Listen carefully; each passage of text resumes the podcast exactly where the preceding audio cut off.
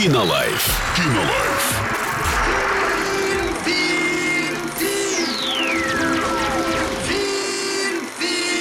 Кинолайф.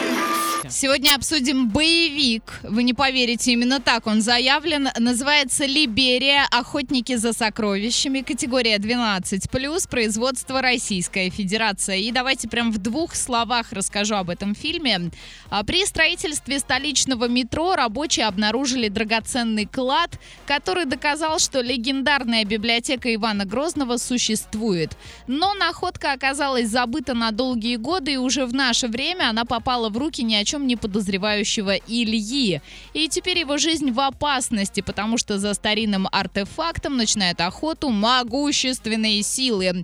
И парочка отзывов. Э, Сюжет и приключенческая линия напоминают многие фильмы этого жанра. Даже музыка к фильму мне почему-то показалась местами плагиатом из Джеймс Бонда.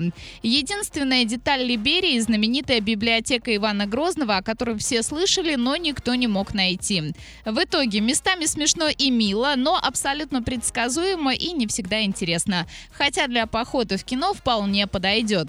И еще одно. Иногда сюжет вообще будет терять связь с реальностью, и герои будут влипать в очень неправдоподобные ситуации. Но все логично закончится, никаких открытых, открытых финалов не будет. Сходите, посмотрите в кинотеатре «Мир» и составьте свое мнение. Кинолайф. Кинолайф.